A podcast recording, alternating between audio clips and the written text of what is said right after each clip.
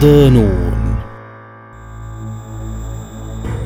إمبراطورية مارفل عالم الأبطال الخارقين. مقال لأحمد الخطيب.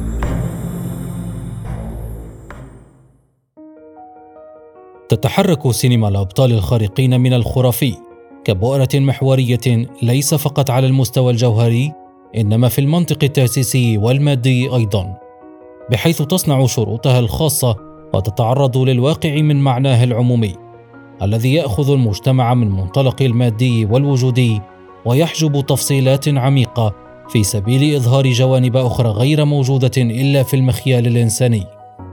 ومثل كل النوعيات الفيلمية تتعاطى مع أنماط معينة من الحكايات تحاول تطويرها وتعقيدها مع الوقت لتضمن شرائح معرفية وجماهيرية مختلفة وتضمن اتساعا ورواجا جماهيريين. في العقد الماضي. ضخت شركات الإنتاج أموالا طائلة في مشاريع الأبطال الخارقين وبغض النظر عن المستوى الفني لهذه الأفلام لم يخفق أي منها تقريبا في شباك التذاكر. وهذا يرجع إلى منهجيتها في المقام الأول. فهذا النوع من الأفلام يرتبط ارتباطا وثيقا بالجمهور حيث تصنع من أجله وبمعاييره الخاصة ما يجعلها تخضع خضوعا تاما لمقاييس إنتاجية تجارية. تتسم بمركزية المتلقي وتأثيره على الشكل النهائي للمنتج السينمائي. فالجمهور يعتبر المحرك الاساسي لتلك النوعية من الأفلام كنوعية حداثية ظهرت بشكلها الحالي في نهاية القرن المنصرم. رغم وجودها في السينما الأمريكية منذ أربعينيات القرن الماضي. comic عالم مارفل طور التكوين. في نهاية ثلاثينيات القرن المنصرم أسس الكاتب والمحرر مارتن جودمان مجلتي مارفل كوميكس وتايملي كوميكس. ستتطور المجلتان في المستقبل لتتحد تحت مظلة مارفل كوميكس معتمدا على المواد التي توفرها الشركة فانيز Inc الشهيرة. احتوت أول إصدارات مارفل على شخصيات مثل هيومن تورتش وسب مارينر أو كما يطلق عليه نايمور. وحسب كتاب مختصر تاريخ الأبطال الخارقين. للكاتب براين روب. فقد بنى جودمان فريقه الخاص من المبدعين عبر جذبهم من شركة فانيز Inc. من ضمنهم كان الكاتب جو سيمون مقرونا بالفنان جاك كيربي. ولكن الاثنين سيغادران بعد صدور عشرة أعداد من المجلة ليعين جودمان الشاب ستانلي محررا جديدا للمجلة. تطورت القصص المصورة مع مرور الزمن. فحقبة الحرب العالمية في الأربعينيات ليست نفسها ما بعد الحرب في الخمسينيات ولكن الشيء الجدي أنها سمحت لستانلي بتطوير كتاباته ومنحته الخبرة الكافية ليتطور هو أيضا. رغم أن جودمان كان يدفع ستان للبحث وراء النوعيات التي تحقق مبيعات. وفي وقت ما تحولت تايملي كوميك إلى القصص المصورة الرومانسية ثم الرعب والمغامرات الغربية western. ثم الانتقال إلى الوحوش الضخمة مع الصدى الهائل الذي خلقه غودزيلا في اليابان والعالم وغيرها من الألوان والنوعيات التي كانت تركب موجة المبيعات. حتى ستينيات القرن الماضي كان ستانلي على وشك أن يبلغ الأربعين من عمره يفكر جديا بترك المجال حتى حدوث واقعة غريبة. لا نعرف إذا كانت حقيقة أم لا بيد أنها تتردد كثيرا على الألسنة كشيء حقيقي حيث ذكر الكاتب براين روب هذه الواقعة في كتابه. وفقا للأسطورة أوحى لجودمان أن يعود إلى تضمين الأبطال الخارقين كثيمة رئيسية للمجلة. خلال لعبة جولف مع مالك دي سي جاك ليبويتز عام 1961 من المحتمل وبحماقة نظرا إلى كونهما منافسين احترافيين. كشف ليبويتز لجودمان أن فرقة العدالة لدى دي سي المكونة من سوبرمان والرجل الوطواط والمرأة المعجزة وجرين لانتر حققت نجاحا هائلا. يكمل الكاتب. سرعان ما تم نقل تلك المعلومات إلى ستانلي كتعليمات. مفادها أن مارفل يجب أن تملك فريقا خارقا خاصا بها. في ذلك الوقت كان ستانلي الموشك على الأربعين مستعدا لحمل قصصه المصورة ومغادرة المجال. لكن أشارت زوجته جوان أنه بينما كان يفكر في التقاعد يمكنه الاستجابة لطلب جودمان عبر فعل ما يحبه هو. ورأى ستانلي حينها فرصة لخلق فرقة الأبطال الخارقين التي آمن فيها وأسفرت تجربته عن الظهور الأول للمذهلين الأربعة فانتستيك فور ومع النجاح التجاري الهائل الذي حققته أعداد المذهلين الأربعة قرر ستانلي البقاء مع مارفل لتجترح مارفل عدة قرارات جريئة مع مرور السنوات. وتقتحم أرضية جديدة في عوالم الأبطال الخارقين تمس القيم الاجتماعية والأعراف بشكل واضح. لتطرح شخصية وايت وينغفوت أول حليف للمذهلين الأربعة ينتمي إلى سكان أمريكا الأصليين. وتقدم شخصية النمر الأسود بلاك بانثر ليصبح أول بطل خارق أمريكي من أصل أفريقي. ومع الوقت بدأت تخبو تلك الرباعية المذهلة تحت وطأة الاجتياحات التجارية الجديدة لأبطال خارقين جدد مثل هولك والرجل العنكبوت سبايدر مان والمنتقمين ذا افنجرز وإكس مان ولكن لم تنس مطلقا شركة مارفل قيمة المذهلين الأربعة كأول شخصيات نصف إنسانية مهدت لهذا الشكل من الأبطال والفرق كعلامة فارقة في مجال القصص المصورة. أحدثت الستينيات تطورا هائلا في مارفل على مستوى الشخصيات في خضم الحرب الباردة بين الولايات المتحدة والاتحاد السوفيتي. فقد خرجت العديد من القصص المصورة التي تتعاطى مع التكنولوجيا النووية لتؤسس عالما يتعاطى مع العلم والعلماء في شكل يتماس مع الخرافة واللا معقول لتنجم عن هذه التغيرات العالمية قصص مهووسة بشكل أو بآخر بالحرب النووية والتفجيرات. وحتى على مستوى الأبطال أنفسهم. فقد تأثر بعضهم بقوى وإشعاعات نووية. ليس هذا فقط حيث في تلك الحقبة بدأت مارفل عصرا جديدا من الأبطال الخارقين. وقد شهد عام 1963 خلق شخصيات أيقونية لها شعبيتها الخاصة لدى محبي القصص المصورة. مثل الرجل الحديدي أيرون مان الذي أصبح علامة مميزة وتطويرا ملهما في عالم الأبطال الخارقين ككل. خصوصا مع بداية عصر أفلامة القصص المصوره بشكل مكثف بداية تسعينيات القرن الماضي لتبدأ إمبراطورية عالم مارفل السينمائي بالتشكل. عالم مارفل السينمائي. تقف سينما الأبطال الخارقين على ذراعين. الذراع الأولى هي شركة ديسي التي تتفرد بهوية مؤسسة ذات خصوصية عالية.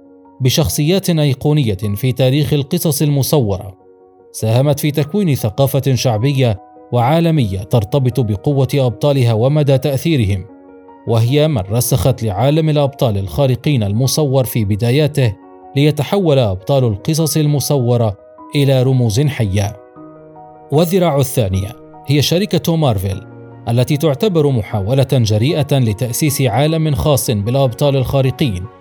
ولدت تلك المحاولة من وجود شركة دي سي نفسها لتحبو في البداية خلف هذا الكيان العملاق بالمنهجية نفسها تقريبا ولكن بأبطال مختلفين ومحاولات لكسب السوق من دون فرصة حقيقية للإبداع. لذلك تجرعت الإخفاقات ككيان صغير في طور البناء حتى تحولت إلى شركة ذي قيمة عالية مزامنة مع منح ستانلي والفنانين الآخرين مساحة حرية أكبر للتعبير عن أنفسهم. وابتداء من الخمسينيات برزت الشركتان كمتنافسين قويين بحرص شديد على جذب أكبر قدر من المعجبين وتكوين قاعدة جماهيرية تدفع الشركة إلى النهوض واستحداث أفكار جديدة.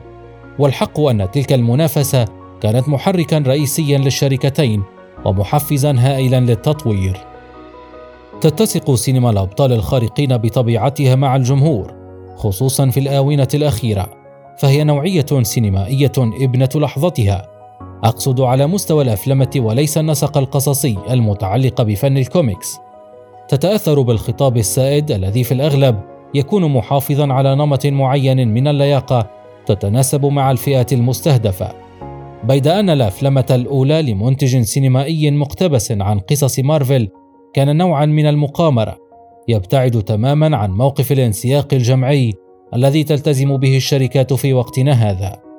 وتصنع بموجبه الأفلام من خلال نسق دقيق ونظام محكم بحيث لا يتركون كلمة أو مشهدا يمكن أن يعرضهم لمحاكمات أخلاقية من قبل المؤسسات الإنسانية التي تقود موجة الجمهور.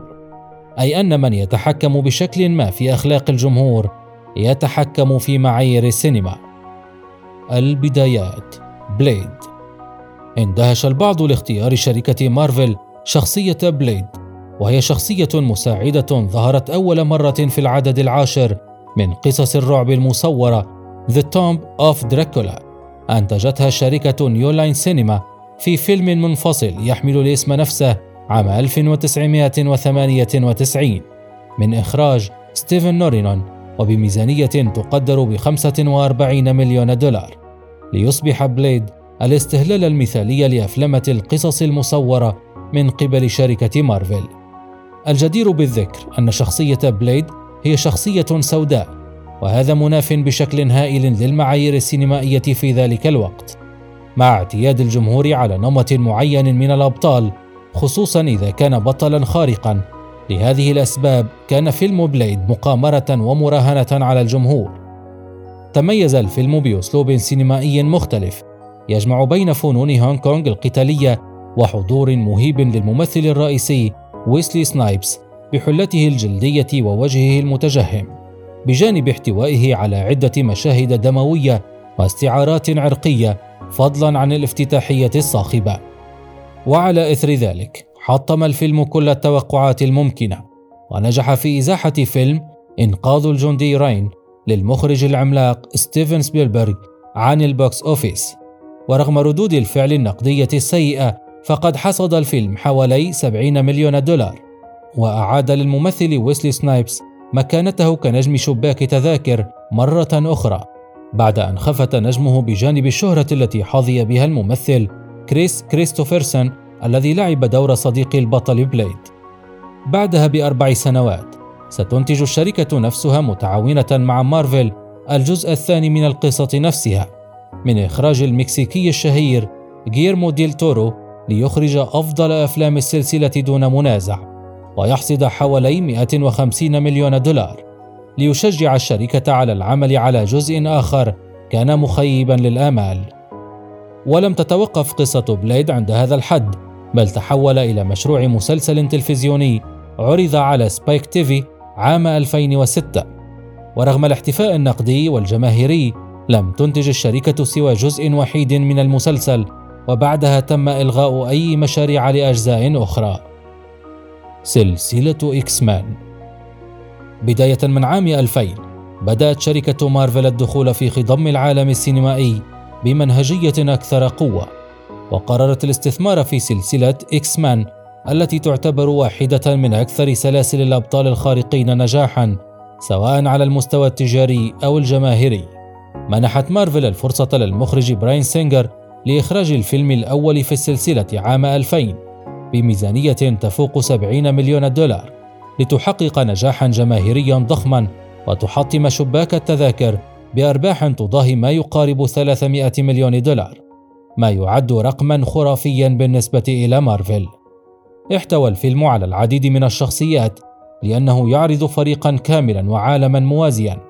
بيد أن سينجر قام بتوليفة مميزة تجمع بين الخبرة والشباب الموهوب خصوصا مع تضمينه لقامات عظيمة مهنيا وفنيا في عمله السينمائي مثل إيان ماكيلين وصديقه باتريك ستيوارت بجانب الوجه الأسترالي الجديد في السينما الأمريكية هيو جاكمان.